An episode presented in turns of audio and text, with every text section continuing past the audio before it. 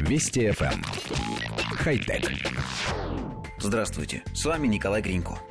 Потеря бумажника неминуемо доставит немало хлопот. Восстановление документов, которые в нем находились, блокировка кредитных карт, оплакивание наличных и так далее.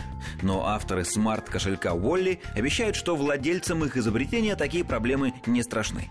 Местоположение аксессуара отслеживается мобильным приложением. На него поступит соответствующее уведомление в случае удаления пользователя на недопустимое расстояние от бумажника. Для взаимодействия используются Bluetooth-соединения.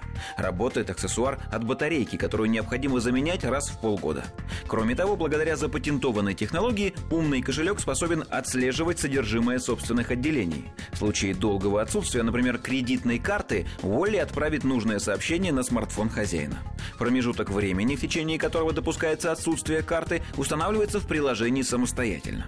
Еще одна полезная функция пригодится женщинам с совместительными сумками. Если не получается найти смартфон, но в руках кошелек Волли, двойное нажатие на специальную кнопку отправит сигнал вызова на мобильный телефон.